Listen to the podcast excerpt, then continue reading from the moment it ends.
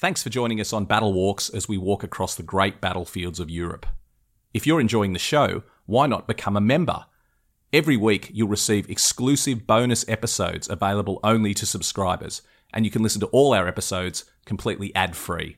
Click on the link in the show notes to join us via ACAST. Plus. Even on a budget, quality is non negotiable. That's why Quince is the place to score high end essentials at 50 to 80% less than similar brands. Get your hands on buttery soft cashmere sweaters from just 60 bucks, Italian leather jackets, and so much more. And the best part about Quince, they exclusively partner with factories committed to safe, ethical, and responsible manufacturing. Elevate your style without the elevated price tag with Quince. Go to quince.com slash upgrade for free shipping and 365-day returns. Everyone knows therapy is great for solving problems, but getting therapy has its own problems too, like finding the right therapist, fitting into their schedule, and of course, the cost. Well, BetterHelp can solve those problems. It's totally online and built around your schedule. It's surprisingly affordable too. Connect with a credentialed therapist by phone, video, or online chat, all from the comfort of your home. Visit betterhelp.com to learn more and save 10% on your first month. That's BetterHelp, H E L P. Hello and welcome to Battle Walks. Thank you for joining us once again as we walk across the great battlefields of Europe. Now, you may have noticed the schedule has been a little bit disrupted in the last couple of weeks, so apologies for that. It's due entirely to the return of touring. It's a, it's a good problem to have, but the fact that Pete Smith is now out leading tours across the battlefields, and I'm here in Australia urgently trying to organise tours for people to get over to the battlefields in 2022, it's meant we've been a little bit disrupted with the podcast. But I promise we're about to get back on track. Thank you for sticking with us through this uh, difficult time. We're about to get back on track with the podcast, and we've got lots of great things coming up. And this week, we're not out and about. It's another one of our special episodes, formerly only available to subscribers, uh, but we're going to present it now to everyone. And this week, following on from our chat about machine guns that we did last week, this week we're going to talk about something a little bit unusual food. We're going to talk about food during the First World War. What did the soldiers eat? Where did it come from? How were they kept supplied? It's a fundamental part of running any army is to keep them well fed. It's always been the issue with getting large groups of people out in the battlefield is how do you keep them fed and uh, that hasn't changed over the centuries it's still an issue today. In the First World War, it was a very big issue, and they had some novel ways of dealing with it. So, this episode deals all specifically with logistics related to food and keeping the troops fed. It's part of the story of the First World War that's not over, not often explored. And so Pete and I were very happy to sit down and have a chat about this. So I hope you enjoy it, and we look forward to joining you next week as we walk back across the battlefields of Europe. Hello and welcome to the next of our bonus episodes for subscribers only. Thank you very much for joining us as a subscriber. Great to have you on board with this bonus content. Pete and I enjoy the chance to sit back and, and have a chat about a few things that we don't get to talk about in the main podcast. So thank you for joining us in this endeavour. Pete, welcome back to the bonus episodes. Great to be on a bonus epi- episode. I can relax. I've got no notes. I can make things up as I go along. It's very laid back, isn't it? I, I do is. feel the same. We record our main episode, and now we get the chance to just sit back and uh, just have a bit of a chat. There is a very relaxed feeling about it. I, I really quite like it. So, thank you, dear listener, for joining us because it's uh, it's a, quite a different experience to the main podcast. We um the machine guns we did last week was well received, Pete. That was a good episode, and I, I enjoyed doing it. We I don't realise until we get stuck into these specific topics how many interesting things there are to talk about. Well, I think the problem we've got, isn't it, is that once you start talking, you forget that these are supposed to be kind of a bit snappy and a bit quick, and we're off, and an hour later we're thinking, hang on a minute, we're still talking. So, uh, yeah. I think this one is uh, the one that's particularly in danger of that, but we'll do our best to not have it go on too long. We're going to talk about food and provisions, and you know, an army marches on its stomach, and it's something we overlook. I, uh, you know, my friend Rhys, Rhys Crawley here in Australia is, uh, you know, does a lot of work on the First World War, and he's he's a big man in logistics, particularly at Gallipoli. And uh, he uh, he always says that he's he puts the sexy back into logistics, which uh, which certainly sums things up. That um, it's it's something that gets overlooked, logistics and feeding an army, but it's uh, obviously essential to to keeping men alive and fighting. It is indeed. So, what were they eating and how did it get to them? And then there's a load of other things. Uh, uh, so, the subjects, I was kind of quickly thinking what we're going to be talking about. What was the official food? How did it get to them? What else did they get uh, behind the lines? And did they get food from home? And the answer to all of those is yes, they got all, all of the above. Um, so, where are we going to start? So, I think, well, should we start with uh, what was their official food in the front line? What would they have been eating in the front line?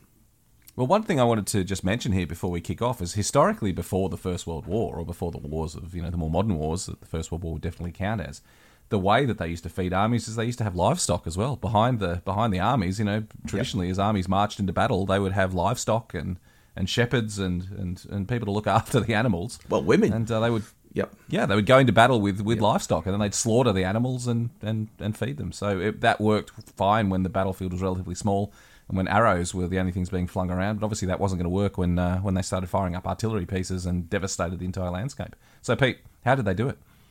Well, I think the most interesting thing is obviously the invention of tins and glass jars. I mean, those are going to be crucial.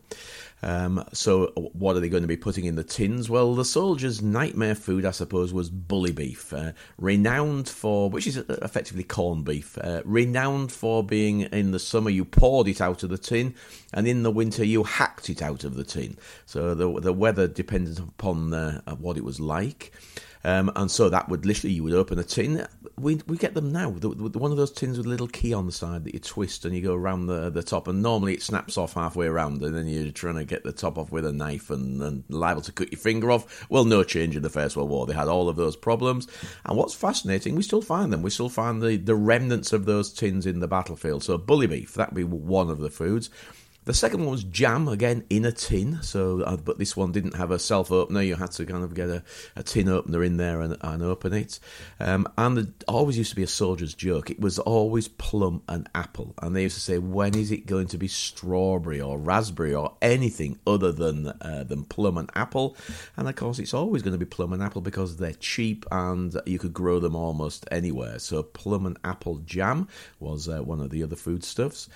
And then I we get just. I'm going to just jump in briefly to talk about jam because it's one of my favourite anecdotes. And yep. I've mentioned it before on the podcast, but uh, Peter Hart talks all the time about Gallipoli, about what the it was a it was a veteran that told him this that that, that actually said this to him. It, it's stuck with him ever since. So in the heat of because we should remember the First World War wasn't just the Western Front, you know, also the, some of the harsh environments of Gallipoli and elsewhere, and a soldier uh, told Pete during one of his oral history interviews that, uh, that the saying on Gallipoli in the heat of summer was that a fly's two favourite foods were shit and jam, and they'd fly from one to the other.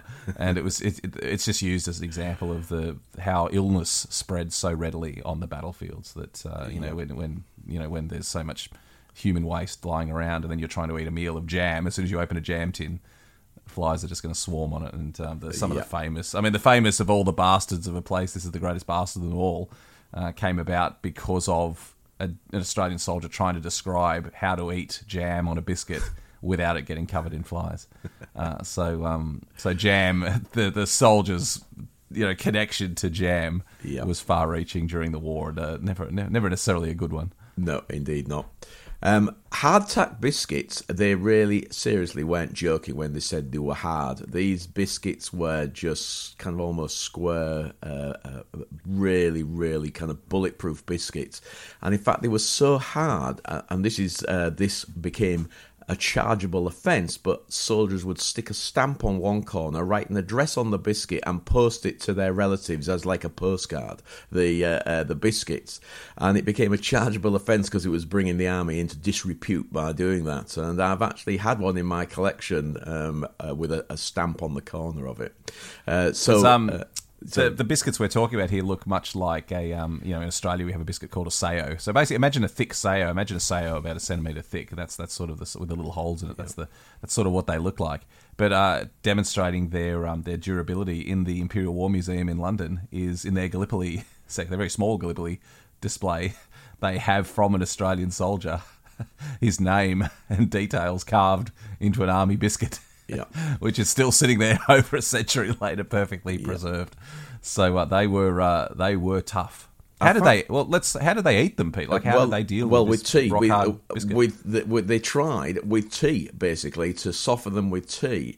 And I suppose if you could actually smash one and get a piece into your mouth over a period of time with the moisture, it would have, it would eventually break down.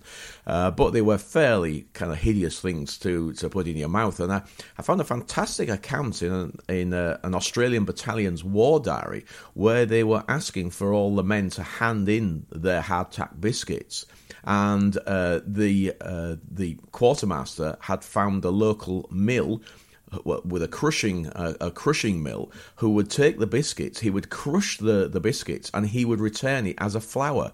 And then the men could put it into their stews, or they could do lots of other things with it. But it made it it made it more usable than, than actually the biscuit itself. And I thought that was very, uh, very, uh, very interesting that they would do that. So yeah, so the hardtack biscuits. I have to say, there's a lot of these well, things that, that that we will talk about that I remember from my time. They hadn't kind of gone a, a great deal further forward. The biscuits weren't quite as hard as that, uh, and some of them had uh, raisins in them as well. But we also had a very hard biscuit that uh, yeah was fairly fairly bulletproof. I have to say.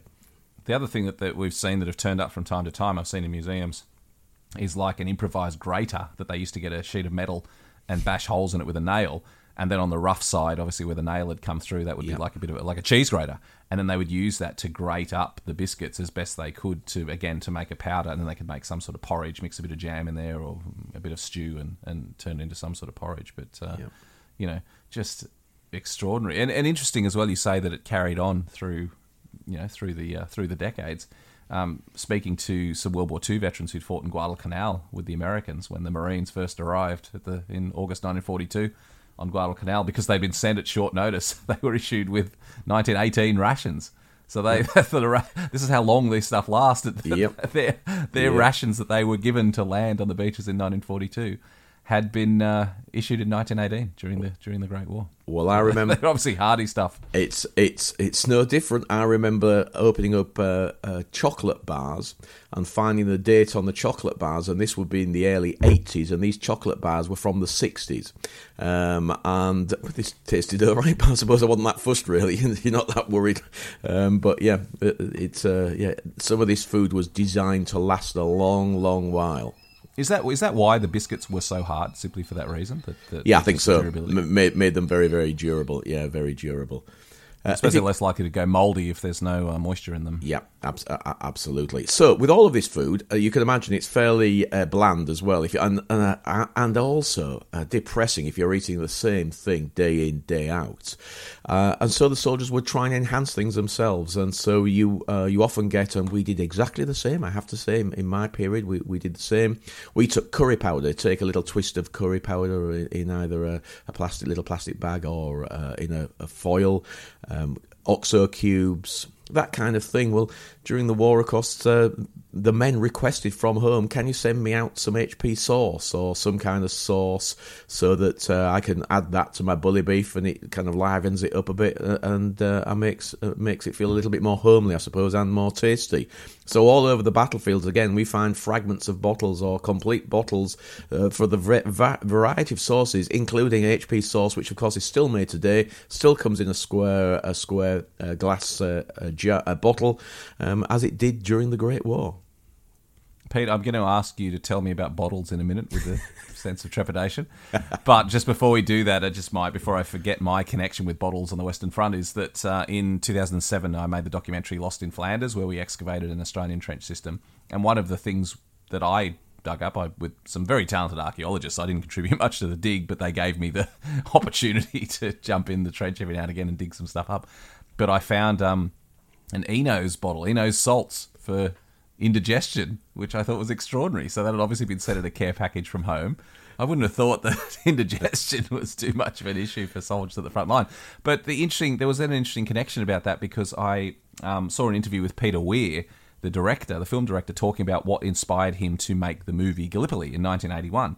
And he said that in the 70s he went to Gallipoli, and as he was walking the ground, he uncovered a whole heap of relics that were still there. And one of the things he found was an Eno salts bottle um, that he'd found that had obviously been sent in a care package. Yep. And that very bottle they then used in the movie. There's a scene where Mel Gibson is opening a care package from home and sort of scoffing at the stuff that he'd been sent, including Eno salts, an Eno salts bottle. And that was the bottle that Peter Weir had found at Gallipoli, then he used in the film. And that was what inspired him because he just said just the, the story of this bottle came from Sydney or Melbourne or Brisbane, had been sent to Gallipoli. A soldier has opened this in a care package, used it, and then discarded it. And then nearly a century later, I, I uncovered it. And that was part of what inspired him to make the movie Gallipoli. And then fast forward another another 30 years, and there I dug up an Eno salts bottle on the Western Front. So just have you come across those before? Things like medications and Well, uh, as you know, just recently I, I was given a rather large collection of uh, of bottles, of glass bottles of all different types, uh, from a chap that's leave uh, is leaving the Somme, and um, the the house that he uh, that he lived in had been a contractor that, uh, that had lived there previously who had a digger, and when he'd been digging all over the battlefields, he'd come across bottles and he just kept thro- he kept on throwing them into into containers, and uh, so anyway, they've just been given to me, and I'm having great fun at the moment going through cleaning them and sorting them and. Uh, and it's a combination of, you have to say, of Eno salts and the like, of alcohol, and this is, uh, and there, in this collection there are both German uh, and French and British, and for British I mean all of the uh, the Empire forces, the Commonwealth forces, and uh, and it's a mix. It's a mix of sauces from all over the world to enhance the food, alcohol from all over the place uh, to uh, to help you survive on the Western Front, full stop, um, and and then a variety of uh, remedies to cure a variety of stomach conditions caused by that either a the food or b the unsanitary conditions that you're living in. So absolutely fascinating, and I'm cataloguing all of these, and uh, I may put some pictures up later on uh, on one of the the sites associated with our podcasts. Uh, but yeah, really good fun and uh, and fascinating. So, Pete, in terms of bro- so, well, the first the question I was going to ask you about this is we hear about hardtack biscuits and jam and bully beef. How often was a soldier relying on that as a meal? Yeah, not not too often. It it really is when he's in the front line uh, for that period, whether it be three days, twenty four hours during an attack. He would be expected to carry uh, uh, iron rations, which iron rations are basically hardtack biscuits, and uh, he may, if you can get a bar of chocolate from home, he may stick that in. But it's it's really that front line period behind the lines everybody, no matter what you are, whether you're in an engineering battalion or company or you're an infantryman, there are field cookers.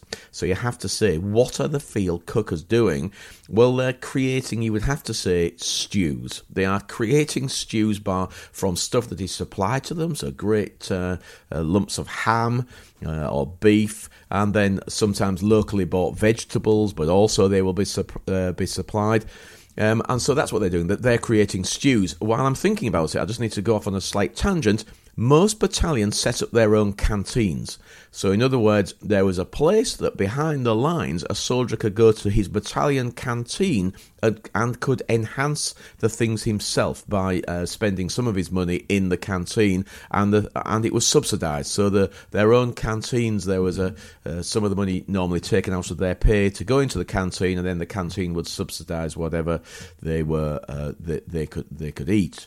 So there was there was a range, but it was all even the stews. You just have to say these guys, the cooks are always maligned. Something terrible that they were never cooks. They never ever picked anybody that could actually cook. They would pick somebody who was probably a blacksmith and gave him a, a spoon and a ladle and said, "You can be the battalion cook." And there was always lots and lots of complaints about the quality of the food coming from the field cookers. But you have to say this: the saving grace of this, it was warm occasionally hot. I suppose warm would be the best for most of the time, but at least it was food that was warm, and that and that helped immeasurably. And the same applies for tea, for hot drinks. Uh, in the front line, very difficult to keep you get, get you a hot drink behind the lines, and that was really the what the the uh, the field cookers were for. They would try and get them as near as they could in an area of safety, so that men coming in or, or, or into the line or coming out of the line could have a hot feed uh, at either at either occasion, knowing that it would be difficult while they were in the line. So they tried very hard, and it. Deserves the best, and there's no better place to shop for Mother's Day than Whole Foods Market. They're your destination for unbeatable savings, from premium gifts to show-stopping flowers and irresistible desserts. Start by saving 33% with Prime on all body care and candles. Then get a 15-stem bunch of tulips for just $9.99 each with Prime. Round out Mom's menu with festive rosé, irresistible berry chantilly cake, and more special treats. Come celebrate Mother's Day at Whole Foods Market. Ryan Reynolds here from Mint Mobile. With the price of just about everything going up during inflation, we thought we'd bring our prices down. So to help us, we brought in a reverse auctioneer, which is apparently a thing. Mint Mobile unlimited premium wireless. Ready to get 30, 30, bit to get 30, bit to get 20, 20, 20, bit to get 20, 20, bit to get 15, 15, 15, 15 just 15 bucks a month. So, Give it a try at mintmobile.com/switch. slash $45 upfront for three months plus taxes and fees. Promo rate for new customers for limited time. Unlimited more than 40 gigabytes per month. Slows. Full terms at mintmobile.com. There's never been a faster or easier way to start your weight loss journey than with PlushCare. PlushCare accepts most insurance plans and gives you online access to board-certified physicians who can prescribe FDA-approved weight loss medications like Wegovy and Zepbound for those who qualify. Take charge of your health and speak with a board-certified physician about a weight loss plan that's right for you. Get started today at plushcare.com slash weight loss. That's plushcare.com slash weight loss. plushcare.com slash weight loss. Hiring for your small business? If you're not looking for professionals on LinkedIn, you're looking in the wrong place. That's like looking for your car keys in a fish tank. LinkedIn helps you hire professionals you can't find anywhere else, even those who aren't actively searching for a new job but might be open to the perfect role. In a given month, over 70% of LinkedIn users don't even visit other leading job sites. So start looking in the right place. With LinkedIn, you can hire professionals like a professional. Post your free job on linkedin.com slash people today. The whole system was very, very well organised and did, for the most part, run run very well. Our uh, again, our dear friend Peter Hart, which and I recommend go and listen to Peter Hart's military history, Pete and Gary's military history podcast to hear some fascinating stories because Pete spent his life talking to veterans, and so I get many of my veteran stories secondhand from him. But another one that he told me it just reminded me that I think it was in his series about the South Notts Hussars. They did a whole series about a Second World War artillery unit. I think it was that one, but one of the veterans he spoke to was actually a chef in his previous life. He'd been working as quite a renowned chef. And when he enlisted, they said, I'll go down this branch because otherwise you just end up in the infantry. If you go down this branch, you'll be able to contribute by, you know, your cooking skills will be much, much required in the army. And so he enlisted and went down this road. The first day in the kitchen, the only supplies that he was delivered were turnips and raw rabbits. that was what he, and he had to feed an entire company with with turnips and rabbits. So you can just imagine the sort of uh, high class colour, the haute cuisine he would come up with. Yeah. with uh, that, with those supplies. How often did the men, Peter, back to the First World War? That was a Second World War story, but back to the First World War. How often did the men? How how often could they get meat? How often could they get fresh fruit, vegetables? Yeah, I- mean, I'm not sure about the fruit, but certainly vegetables are, are meat. So long as they're behind the lines, they would try and get it to them all the time. I mean, the, the tr- it is mind-boggling when you look at you think of the millions of men, literally the millions of men that needed to be fed on a daily basis. Uh, it, it, you know, it really took some organisation, but it was organised, and uh, and it's one of the things I hear and you read occasionally when people say, "Oh, the men were starving." Well, actually, they don't mean it literally. What they mean is, and I've, I've mentioned this previously, I think, in the podcast, is it's just like my lad when he was growing up, you know, and when he was doing lots of exercise, he was always starving. In fact, he seemed to be starving for most of his teenage years. And the, well, that's what he'd say, Dad, I'm starving.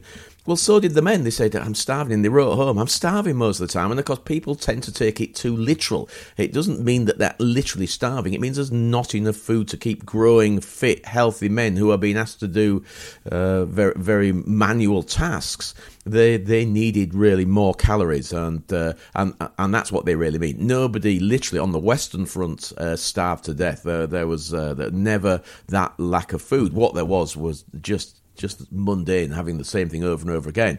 One of the interesting things that you read is when they captured German uh, German uh, lines, when they captured the German trench, when they overran a, a field kitchen, they always got stuck into the German food. There was never any worry about whether it had been poisoned or not. I don't think it even crossed their mind. They just ate whatever they found, and and the German food was as mundane as ours. The difference was it is different, and that was the key. They actually ate different food. So the the, the black bread and the and the sausages that they would get uh, as they as they went to the German uh, uh, rations were so different to their own that it, that it was a you know, it was something new and great. Well, it's fascinating you mentioned that because the Germans on their side, they did start to run out of food as the blockade occurred, and the famous stories we heard, which I, I, I believe are true, is that they started, you know, the, the increased amount of sawdust that used to be mixed in with the bread, and Yeah. um, and the common uh, common a common comment from German prisoners as they were captured, when they put their hands up, say "Kamerad, Kamerad," you know, Nick Schießen, don't shoot. but the other thing is they were taken into custody. They would say is Fleisch, Fleisch, meat. They, they, the Germans were desperate for the bully beef, the hated Yeah. bully beef that the that the Brits and the Yeah. Aussies couldn't wait to Yeah. get rid of. The Germans were desperate for because they just couldn't get any meat in uh, in uh, uh, in their side of the line as the blockade started to bite. So you're quite right that the the variety was. Um, it probably goes back to the thing where the soldier says they're starving as well. Probably what they're starving for is their mum's cakes and jams and Yeah. and scones that she used to make them. They're probably desperate, just desperately missing home. Well, there's an interesting comment. Actually, I'm just going to go back quickly before before I forget. Field kitchens. What exactly is a field cooker or, or a field kitchen? Well, it is an aga. You know, the old great big metal stoves that uh, some of you may have used uh, at some stage in the past or be aware of. Imagine an aga on wheels. Uh, that is what the field kitchens were. So they could be brought up to the front and would march with the troops. So they, they, uh, yeah, they were they were very handy. Right back to the um, food from home. Well, that's one of the issues. Is the postal system was so good for those soldiers who had relatives in Britain that they could literally send fresh cakes and certainly fresh food and and, uh, and enhance the soldiers' diets immeasurably by sending these things to them. And very often, one of the comments that you that you come across quite often is when old Jim's being killed, and, and next day his cake arrives from him from his mother, and they have no qualms in sharing it out uh, among the, among them because they know that that's what he would want them uh, to do. So food from home was was very common. Obviously, for Australians from around the empire, that's not quite as uh, as as easy because it's so far. But there was a basically a drive in Britain to to adopt a, a soldier from the colonies almost, and so you could you could adopt a soldier and and be the surrogate family for them, and, and so they, they would still receive some fresh uh, fresh food as well. So and you, you're looking at two or three days for for parcels to to arrive on the Western Front from from Britain. So the system was was was excellent. There's a really moving account um, that uh, has been told about at Pozières, the capture of the Gibraltar blockhouse. Uh, blockhouse. So it was a German blockhouse that the Australians captured, and one of the first Aussies who went into this blockhouse, which is still there, I should mention. The the cellar, the the, the rough foundations are still there at Pozières, but one of the first Australians in there found a couple of things. There were no Germans in there anymore, but he found firstly there was a greatcoat, a German greatcoat with a hole right through the back of it where a shrapnel ball had come in and it was soaked in blood. So obviously a German had been wounded and probably died in the in the blockhouse in, in agony after having been wounded. But also he said he found little cake boxes with little cakes in them and a little note on them in a child's handwriting. Um, and so obviously a child had sent had baked some cakes and sent them to their father in the front line. And the the Australian made the connection and assumed that the man who died of his wounds, obviously quite quite horrifically in that blockhouse, was the man who had these little cakes from the children. He said, and the quote with that he finishes up just was something along the lines of, um, you know, some would say the man was a German, so not entitled to much sympathy, but I couldn't help thinking of the little boy or girl who sent the cakes. Just Yeah, the, the, the small moving. little touches of humanity. Yeah, absolutely. Yeah. Even for your enemy. Yeah, very very moving. Um, so, uh, so parcels did come from home. I just want to squash a, a myth, really, or quash a myth, which is interesting and, and, and sad in some ways. Uh, Anzac biscuits, which obviously we, we look at and think about because they're robust. Uh, so we imagine that uh, yes, if an Australian wanted to send something all that way from Australia, well, an Anzac biscuit would be a suitable thing to to send. But in fact, uh, I don't think anybody's been able to find the recipe for an Anzac biscuit until after the war uh, or close to the end of the war. So I don't think Anzac biscuits are uh, quite as uh, as common on the on the Western Front as we imagined that the, perhaps they were. But I'm sure there were other biscuits that were very similar. The story I've heard about Anzac biscuits, what I tell, and I could have this wrong, but uh, this is what I believe from what I've read, and it gets a bit confused, is that people get hear the word biscuits, particularly when it relates, relates to Gallipoli. They hear the word biscuits and they get confused with Anzac biscuits. From what I've seen, Anzac biscuits were baked in Australia as fundraisers and to represent, you know, at, at fêtes and at stalls and Yep. as fundraisers, they would bake Anzac biscuits, and the recipe came about because they couldn't get sugar, and you know, so they substituted golden syrup, and Yeah. you know, because things were in demand, in short supply, they did their best, and that's how they came up with Anzac biscuits. But it was not actually intended to send to soldiers in the front lines. That was that was never the uh, never the intention. So I think people get a little bit confused Yeah. with the idea of an Anzac biscuit, and that also the the soldiers talk about eating biscuits when they refer to their their, their hardtack biscuits, and it, it gets a little bit confused. But I don't believe the intention was to send Anzac biscuits to the soldiers. It was for fundraisers and, and things back home. Which is a shame because they're damn nice. They are very, very good. Australian ingenuity of of using whatever you've got lying. Well, isn't that the thing? You know, the war, the whatever they've got lying around, they they cut, they throw together and make an Anzac biscuit. And any of our international listeners who don't know what we're talking about, seek them out. They're delicious. They are with the oats and golden. Simple, simple to make, but but very nice. And every year when we do Anzac Day, Pete, at uh, at Hamel on the Western Front, and we have breakfast with the people of Hamel, that they've gotten into a tradition now of baking Anzac biscuits for the uh, for the Aussies, which is really lovely to see. Last time I was there, the little kids gave me a little packet of Anzac biscuits on Anzac. I, I fill my really pockets. I know it's going to be a long day, so I fill my pockets, and they are quite delicious. but um, uh, so what what uh, just what we like to do in these things is also talk about the experience for the men. So I know we've touched on that a lot, but what are the what were the thoughts of the men about the food they were supplied during their time in the First World War. Well, well, they were. I mean, they were, were horrified about the uh, the amount of uh, of I suppose bully beef that they ate and, and this jam issue, and, and to such an extent, you can uh, go into uh, into shops and have a look, as I do quite often, and look at the old postcards, First World War postcards. I'm a collector of them. Go and have a flick through the the comic ones and it's a reoccurring theme that you'll see over and over again about the food and the and the quality of the food. Uh, but soldiers moan about the food full stop. Having said that, I have to say that in my day, the food that we actually got from the military, and it's changed considerably nowadays. But we we had chefs and people that would uh, would cook us food, and I always thought the food was very good, and I, I didn't ever have any problems with it. But uh, yeah, but I think if you were anywhere near the front line, then it became very mundane. The other thing I should add, when you mentioned about the the meat and getting the meat to the front, they did actually, as they had in the past, but this time there was no movement. In the old days, the cows and the pigs came along with you on campaign, being dragged along, looked after by camp followers and, and the wives that came with you.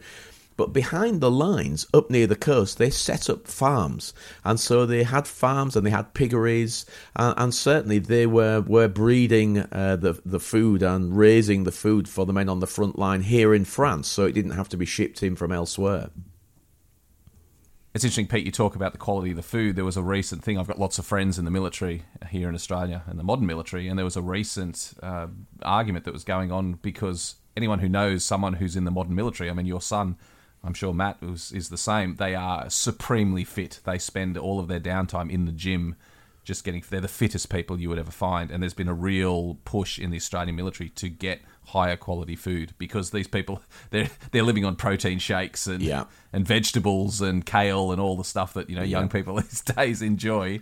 Yeah. when they get back from a gym session, and so there's been a real push in the Australian military to get more fruits and vegetables and less processed food uh, because yeah. they're all basically gym junkies. They're gym junkies who carry weapons, and uh, and they they insist on having um, the diet to match. And uh, I think that's fair enough as well. They're they're at peak yeah. physical condition, and so we've got to make sure we support them with uh, the right uh, the right nutrients. It's amazing when you're in heavy training uh, how much uh, how many calories you need. And in my day, there wasn't that ability to to get all of these uh, supplements, and I'm not sure that we'd have been allowed to uh, at that time anyway.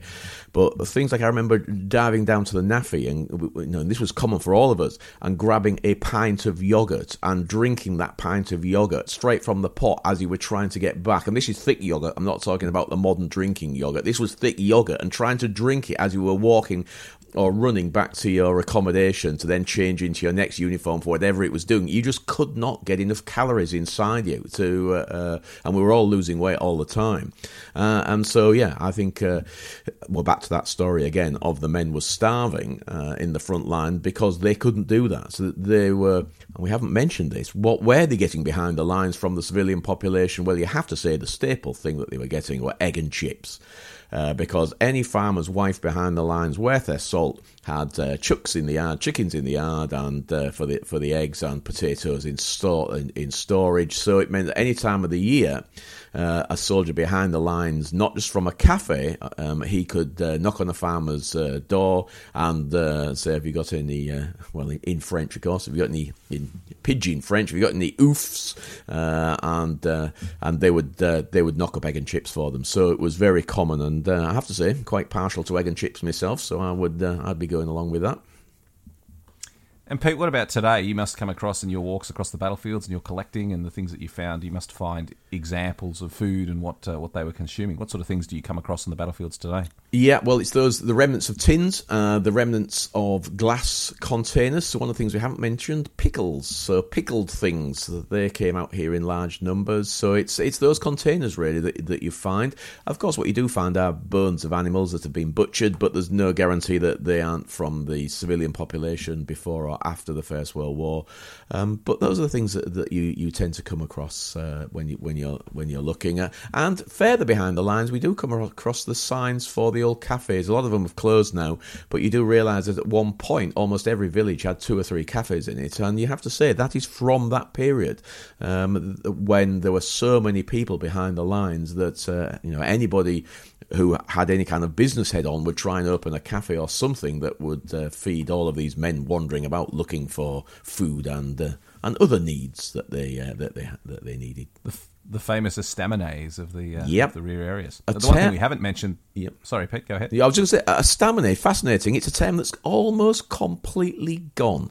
We don't see. You'll, the only time you'll see the, the name of estaminet is is historic on the wall of where one used to be. It, it's a term that's almost totally gone. Uh, one thing we didn't discuss, which you also find an awful lot of, probably the most common thing you find, is remnants of rum jars. It's not really food, but it's part of the rations. Yeah. Talk us about rum and the, the rum jars. Yeah, well, rum uh, was supposedly, I'm sure they didn't get it all the time, but in the morning, you, you had a, a splash of rum with your tea. It was called gunfire. Odd having, you know, we kind of associate rum going into coffee, but it was in your tea. Um, and so rum came up in stoneware jars, big gallon, uh, in fact, the two gallon, gallon or, or half gallon jars, um, emblazoned with the initials SRD, which we now know stands for Stores Reserve Depot.